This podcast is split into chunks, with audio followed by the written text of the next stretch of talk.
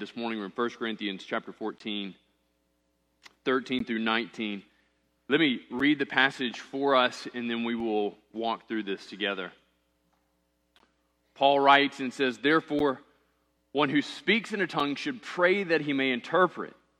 For if I pray in a tongue, my spirit prays, but my mind is unfruitful. What am I to do? I will pray with my spirit, but I will pray with my mind also. I will sing praise with my spirit, but I will sing praise with my mind also. Otherwise, if you give thanks with your spirit, how can anyone in the position of an outsider say amen to your thanksgiving when he does not know what you are saying? For you may be giving thanks well enough, but the other person is not being built up. I thank God that I speak in tongues more than all of you. Nevertheless, in church, I would rather speak five words with my mind in order to instruct others than 10,000 words in a tongue. So we're continuing uh, over the course of four weeks, chapter 14, and breaking it down and really looking at how Paul is giving us some careful instruction for the implementation of spiritual gifts within the body. And what, you, what I hope you see anyway is that over the course of this instruction, these four weeks, is that Paul seems to be primarily concerned that we build up other people in the church. Right? So, a significant portion of what it looks like for you to be a church member, for you to be a Christian, for you to be involved and invested in a local fellowship is that you might spend your time, spend your energy being involved and invested in the lives of those around you, making Jesus more pronounced in their lives, helping their faith to be more full, so that if their faith is more full, so that they might in turn uh, work in the lives of others, and so on and so forth. And so Paul is expressly describing how we interact as it turns uh, to the use of spiritual tongues within corporate worship. And so this week we look at, as Paul kind of begins to talk about what it is to use our minds in the midst of worship as opposed to just being led by the Spirit only. Now look back at verse 12 in chapter 14. This leads into the therefore that we find in verse 13. We got back in verse 12. He says, So with yourselves, since you are eager for the manifestation of the Spirit, strive to excel in building up the church.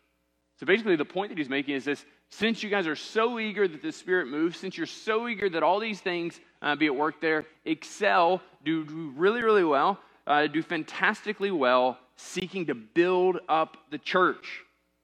So then this conversation rolls in the mind of the one who engages in speaking in tongues. And he says, Well, if, if this is primarily for me in terms of speaking in tongues, if I'm being built up when I engage in this process, how can I possibly build up those around me when I'm using my spiritual gift? And so Paul gives them the answer to that in verse 13. Simply, they should pray that they be able to interpret. Now, we've seen in the previous passage when he says, that when somebody speaks in tongues, someone else has to interpret. But here he turns and he says, if you're the one engaged in this action, engaged in this process, this display of God's spiritual touch on your life, you need to pray that you'd interpret. Now, I think this is teaching us a couple of different things about spiritual gifts. One, the spiritual gifts seem to be that which God has given you for a time for the good of those around you. Now, what do I mean by that? The spiritual gifts God has given you in salvation aren't yours in, in, kind of for the rest of your life necessarily. It seems to be that what God is doing is giving us gifts for a time for the express purpose of building up those around you. So, as you change churches, as you change friend groups, as the people around you's need changes, it could be that God would give you a different gift for the use in those people's lives. Now, what's the consistent thread in that? The consistent thread in that is that you're constantly being used for the benefit of those around you, right? And so if you've lived any number of places, if you've had friend groups change because they've moved, you'll notice that different people have different needs, right? Is that a fair statement?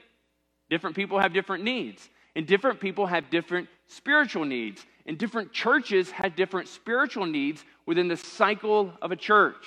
So as churches grow, their needs change. As churches shrink, their needs change as we enter into different seasons, and so a season of, of uh, just, just jovialness or a season of sadness, we've lost some significant member.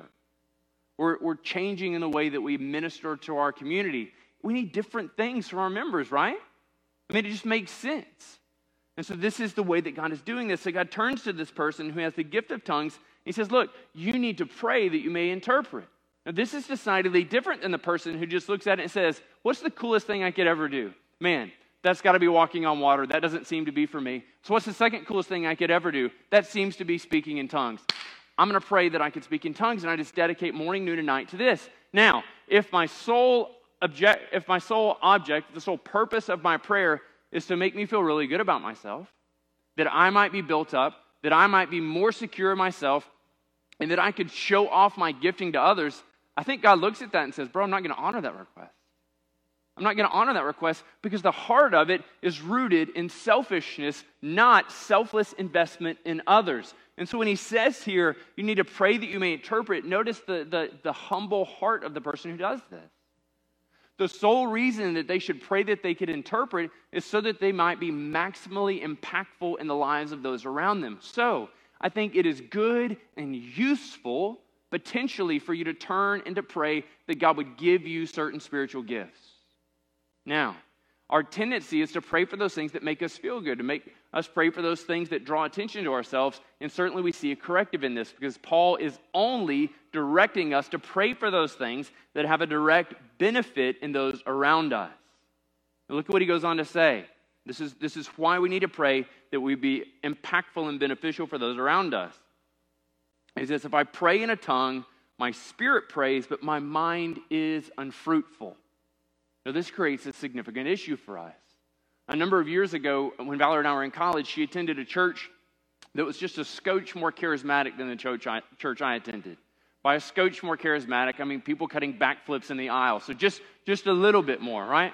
We had people walking in the aisles, they had people flipping in the aisles. And I always thought that was great, but I could never do a flip. And so she's there and she's attending this worship service and she's not speaking in tongues. And this lady turns around at the end of the service. She says, Hi, my name's so and so. It's very good to meet you. I've noticed that throughout the entirety of the service, not a single time have you spoken in tongues. And my, my wife, then girlfriend, said, Yes, that's of course uh, correct. You're, you're wonderfully astute. Thank you so much for observing that. And she says, Look, uh, I can solve this for you. Would you like to meet for coffee this week? And I can teach you how to do this so that the next time we're together, you can just oogly gibbly gobbly with the best of us. And she says, No, no, thank you. Because this lady in her mind saw tongues, and I would say that she rolls around and thinks that different spiritual gifts are learned disciplines instead of being divine investments. If they're learned disciplines, then there's anything I can learn, right? Well, there are a number of things like, like long division that I'm not so great at, but there are any number of things that I can learn. But certainly we would say that tongues and these other things are not learned, but they are divine investments. Paul says here in the midst of this person speaking in tongues, praying to God in a language he has given them, that it's his spirit speaking through them. And so their mind's not directing the discourse, but it is God directing the discourse, glorifying himself and drawing them closer to him in the midst of their communication. And this is what's taking place. And this is why he says, My mind is unfruitful. And just imagine that within the context of corporate worship uh, Dale stands up and he begins to speak in tongues, and no one interprets. He's being built up and he's saying, This is so glorious. I feel so close to God. And everybody looks at him and says, What's he on about? What exactly is he saying? And Dale sits down and he's you know, none the wiser and he says, Oh, this is just great. I had a little communion time with God. And we're all saying, Well, that's just a scotch more charismatic than I'm comfortable with. So Paul asks the question. He says, What am I to do? And this is the heart of it. Look what he says. He says, I will pray with my spirit, but I'll pray with my mind also. I'll sing praise with my spirit, but I'll sing praise with my mind also. Paul shows us this wonderful uh, combination of engaging our minds with the movement and purposes of God's Spirit. Now, I'll tell you, and I think Scripture backs me up on this, that it, within the confines of corporate worship, the only place that speaking in tongues have is if it is matched with interpretation. So we have a brother or sister who's gifted in tongues, and we have a brother or sister who's gifted to interpret. That's the only legitimate time that we see that used. And so Paul's making this argument here. He says, Look, I recognize there's no place for speaking in tongues outside its interpretation in worship. So I will pray with my spirit, and he seems to be suggesting he's going to do that privately. And then when it turns to corporate, he says, And I'll pray with my mind. Then he turns to singing. He turns to engaging in worship through, through singing, backed up by musical accompaniment. He says, I'm going to do this with my spirit and my mind also. Now, Jesus had a conversation with a woman in John 4 where they're talking expressly about worship. Do you remember this? He meets the, the woman at the well, who there are a number of disparaging comments that, that have been made about, but he meets this woman who's out there for some reason. And in verse 19, it says, The woman said to him, Sir, I perceive that you are a prophet. Our, our people, our, our folks worshiped on this mountain, but you say that in Jerusalem is the place where people ought to worship. She says, Look, we, we worship on this mountain, Jews worship over there. She's inviting Jesus into the midst of this theological debate.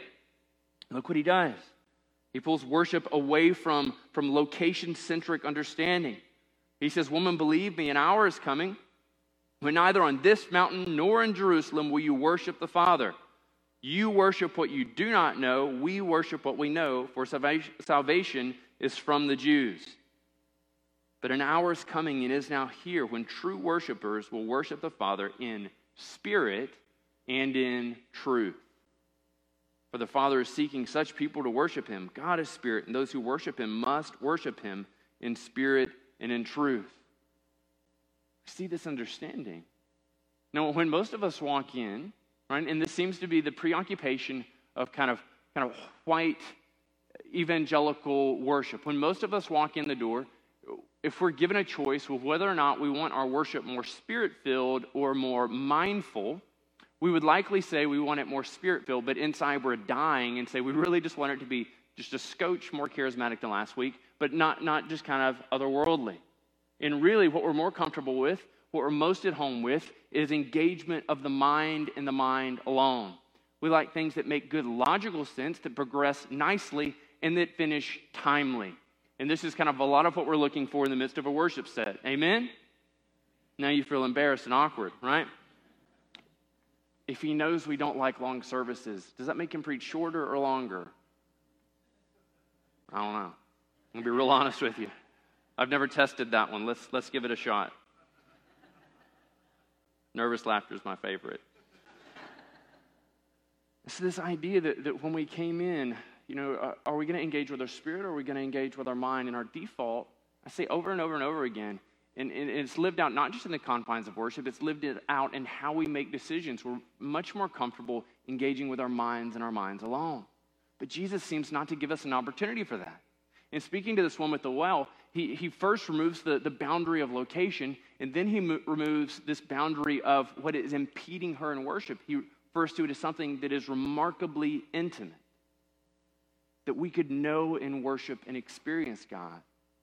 And I would say that if you're a Christian, if you're a person who's been united to Jesus by faith in the shed blood of the Son, and you've come to know him, and his spirit has taken up residence within inside you, then when you set to worship, his spirit delights in singing praise back to the Father, in leading you in that engagement, in leading you in that prayer but he also delights in seeing your mind, the thing that he has given you, come to life. So when we sing uh, that, it's, that it's in the power, that it's in the love of Christ I stand, his delight and his expectation is that you would spend time in careful meditation on that refrain.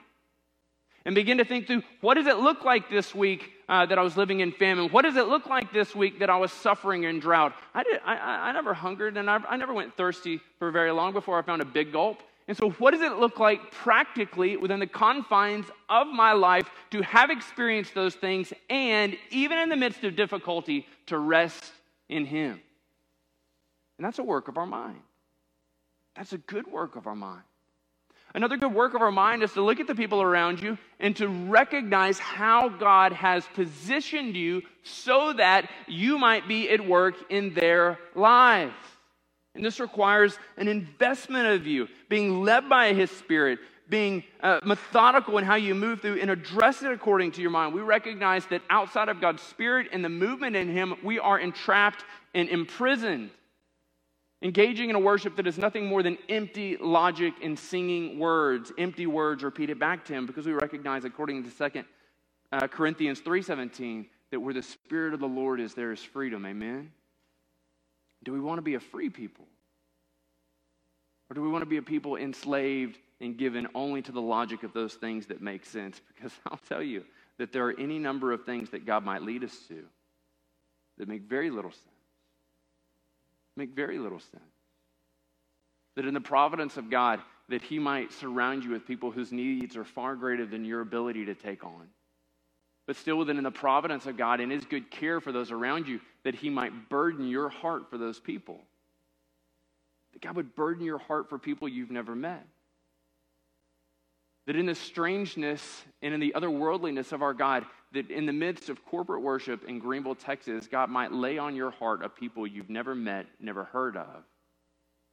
But you know that as you reflect upon it, the only faithful thing for you to do is to sell everything and to go and to minister to those people.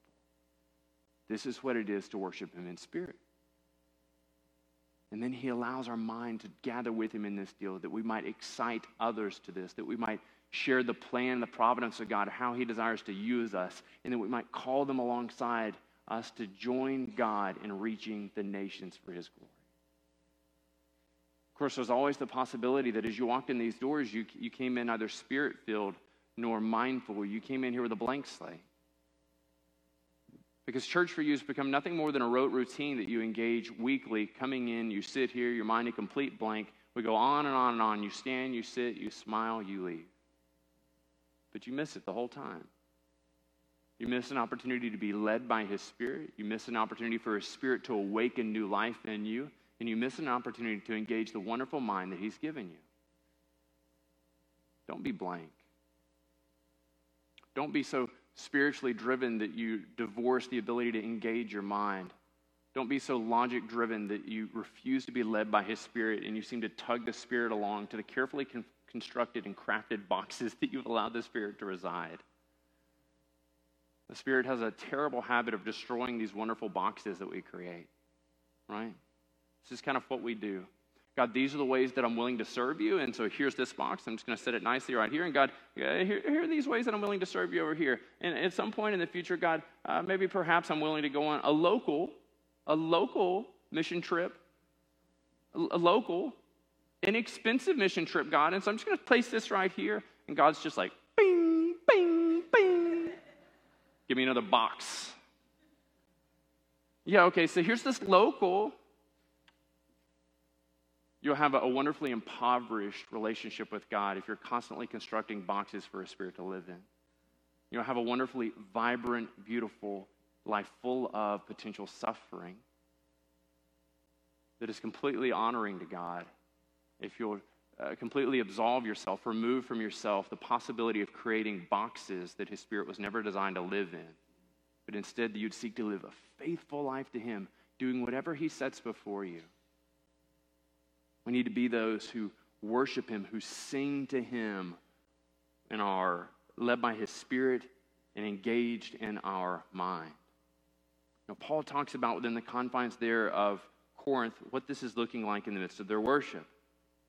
He says, if you have this person and they're only ever being led by their spirit in the midst of this, they're, they're completely divorced to everybody around them. They don't really care what's happening to the people around them because for them, worship is an individualized expression and experience, not to be interrupted or impeded by the busyness and necessity of the people around them. He says, otherwise, if you're in the midst of this and you're not doing spirit, you're engaging your mind as well, otherwise, how can anyone in the position of an outsider say amen? So this is the situation, right? So we're all, we're all gathered here together, and, and, and some brother or sister stands up and they begin to engage in private communion and conversation with God. And, and we've had someone come in, and he uses the term outsider. So somebody who is somewhat familiar with the goings on of the church, and so they know the normal cadence and organization of the thing. They know when to stand, they know when to sit, they know when to politely shake hands, and they know when to pass the plate to the person beside them. And so they're familiar with the operation of the church, but they are not familiar with this speaking in tongues. They don't know what the person is saying, so they find themselves outside of the umbrella or outside of the understanding of what's transpiring. He says, This is the situation. Brother, sister stands up, they begin to speak in tongues, and you have this person who doesn't know what in the world's going on, and so they're sitting there thinking, okay, I'm ready, I'm ready. Eh, no, no, I'm ready, I'm ready. Eh. And they want to join into the prayer, but they can't. They want to join into the prayer, but they can't. You know, different churches and different cultures have different experiences of this. And some of us might get to experience this uh, at different points in our life on a, a non local mission trip. But what he's talking about within the context of this is this person doesn't merely want the prayer to end, and this is largely how we use amen, isn't it? When somebody says amen, it means it's time to eat. When somebody says amen, it's time to finally get to go home. When somebody says amen, uh, our palms are done sweating and it's our turn to pray, right? And so this is largely kind of how we use the word amen. Now, amen is not expressly just a Greek word, but it's the transliteration of a Hebrew expression. So I want us to just kind of see the intensity of what this person is waiting for. They're not just waiting for the prayer to end, they're waiting their ability, their opportunity to engage in this prayer. Now, in Nehemiah 8, in Nehemiah 8, Ezra is preparing to read the law. And it says, And all the people gathered as one man into the square before the water gate, and they told, they told Ezra the scribe to bring the book of the law of Moses that the Lord had commanded Israel. So Ezra the priest brought the law before the assembly, both men and women, and all who could understand what they had heard on the first day of the seventh month.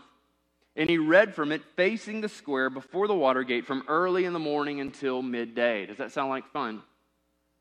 In, in the presence of the men and the women and all those who could understand, and the ears of all the people were attentive to the book of the law. They're engaging their minds.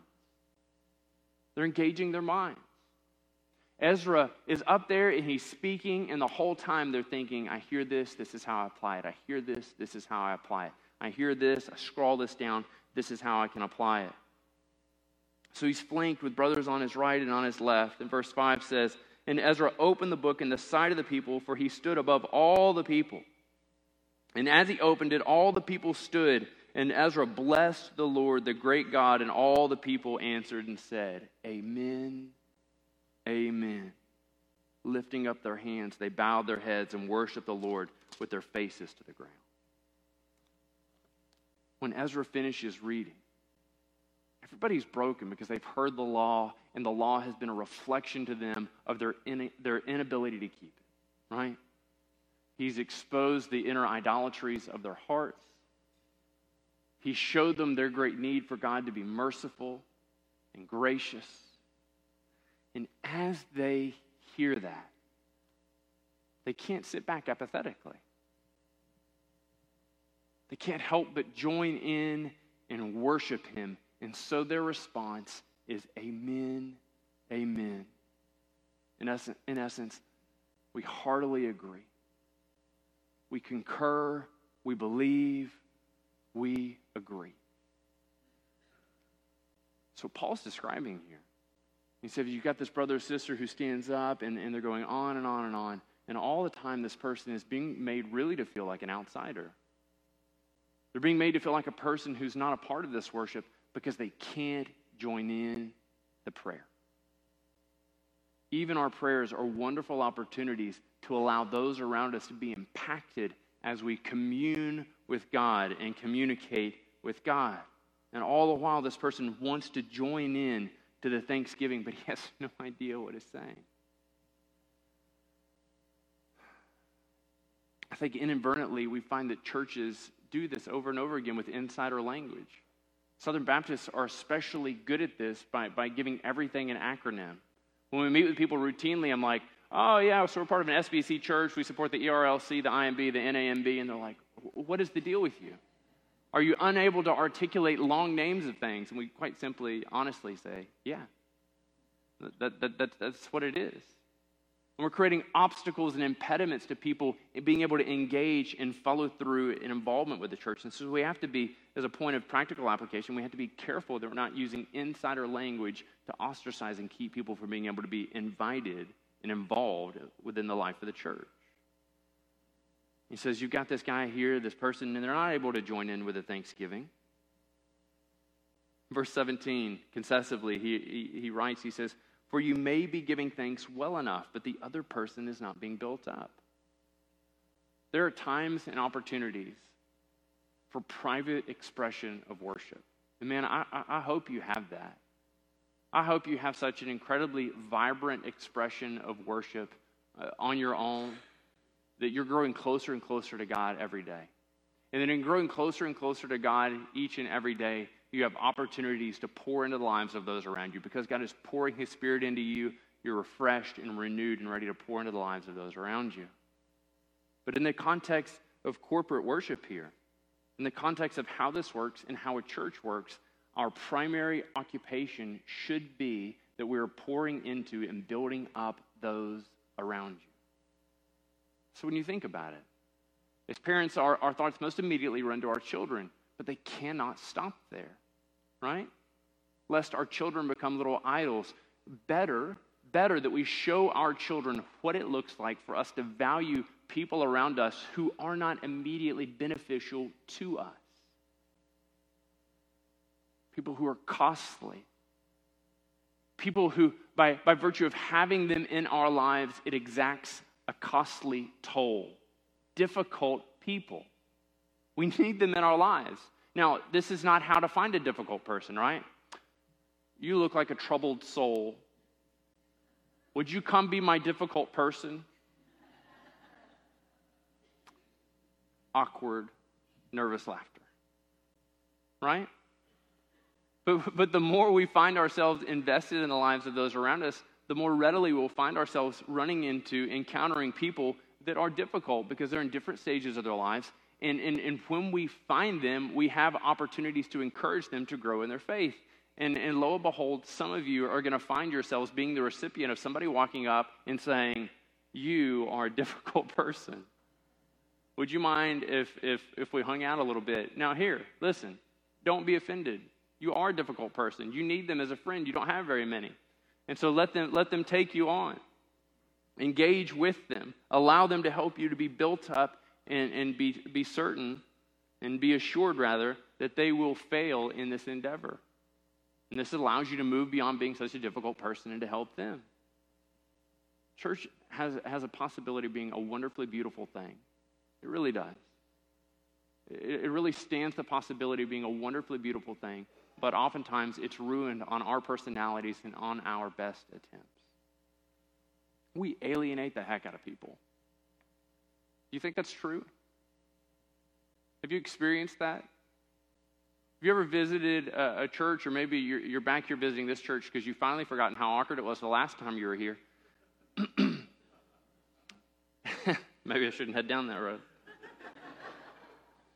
then I remember when Valerie and I um, we were working with the pastor search team and, and we visited Ridgecrest and we wanted to do so incognito.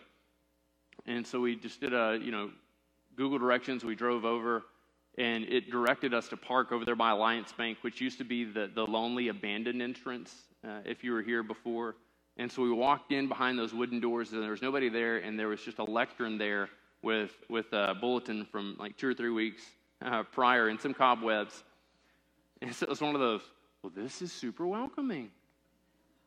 They've planned for our uh, attendance a couple of weeks ago. That's great.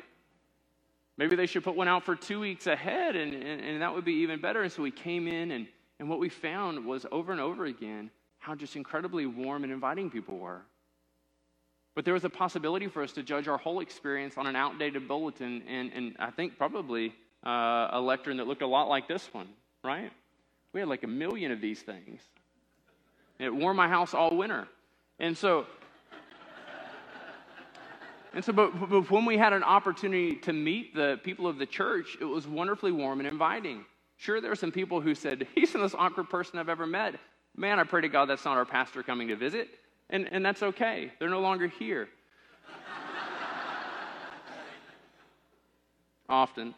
And so what we see within this is that each of us has a terrific opportunity to engage in building up the people of the church, and we just have to move beyond ourselves to be personally warm and inviting.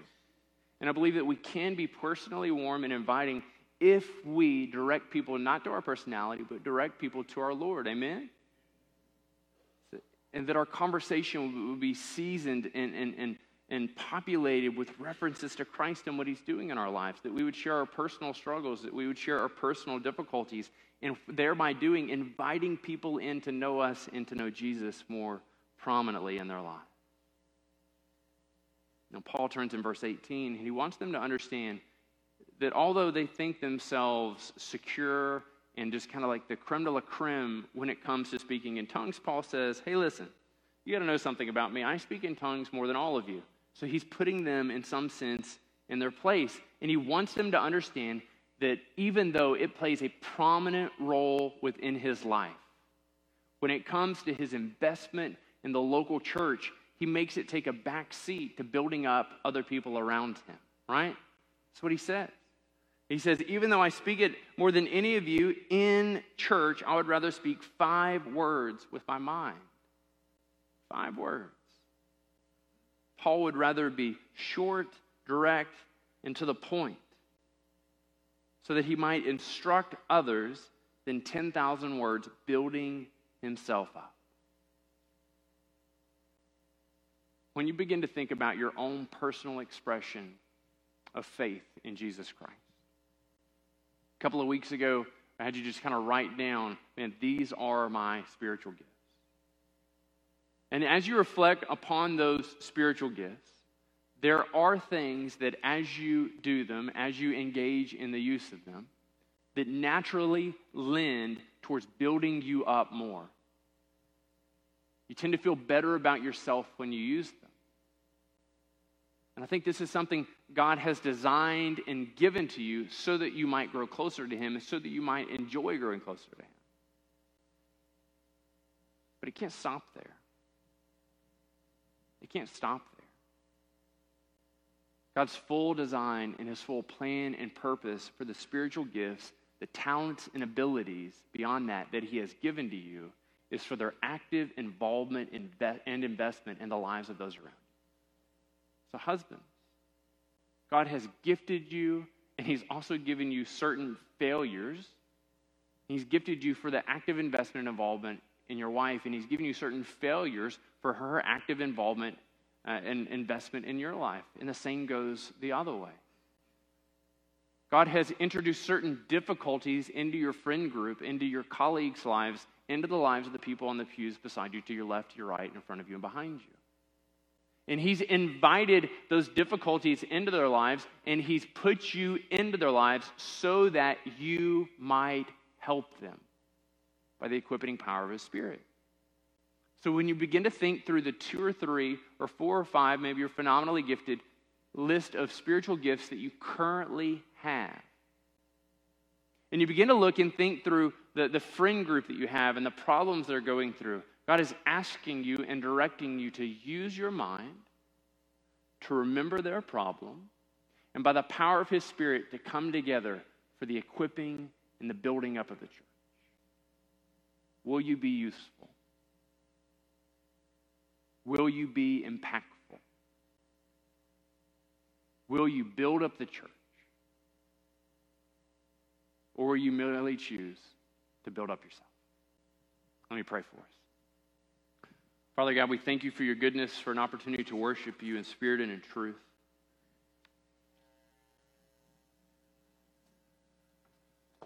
Father, I pray that you would guide us in that exercise. That you would be glorified in our worship. That we would be phenomenally impactful in the lives of those around us as we are led by your Spirit, as we're thinking with the mind that you have given us. So, God, as a church, I pray right now that for each of us, that you would burden our hearts. Help us to think of one or two in our lives or in this church. We know their problems, we know their situation. And God, in your spirit, would you burden us to use the gifts that you have given us for, us for them, that they might be built up? God, for those of us who are still just praying through and, and wondering, what, what, what gift has He given me? What has He helped me to trust Him in? God, that by your Spirit you would be informing us and growing us in those gifts. Father God, we pray for those who've yet to surrender their lives to you. They see themselves as phenomenally talented, they see themselves as hopelessly talentless. But all those things melt away with their great need for Jesus. Father, that they would see in Jesus the hope of salvation, the forgiveness of sins, the one who has come to take away the sin of the world, the Lamb of God. Father, we thank you for Jesus. We thank you for an opportunity to worship you by the power of your Spirit in the name of the Son today. We ask you continue to guide us in spirit and in truth. We submit these things to you in Christ's name. Amen.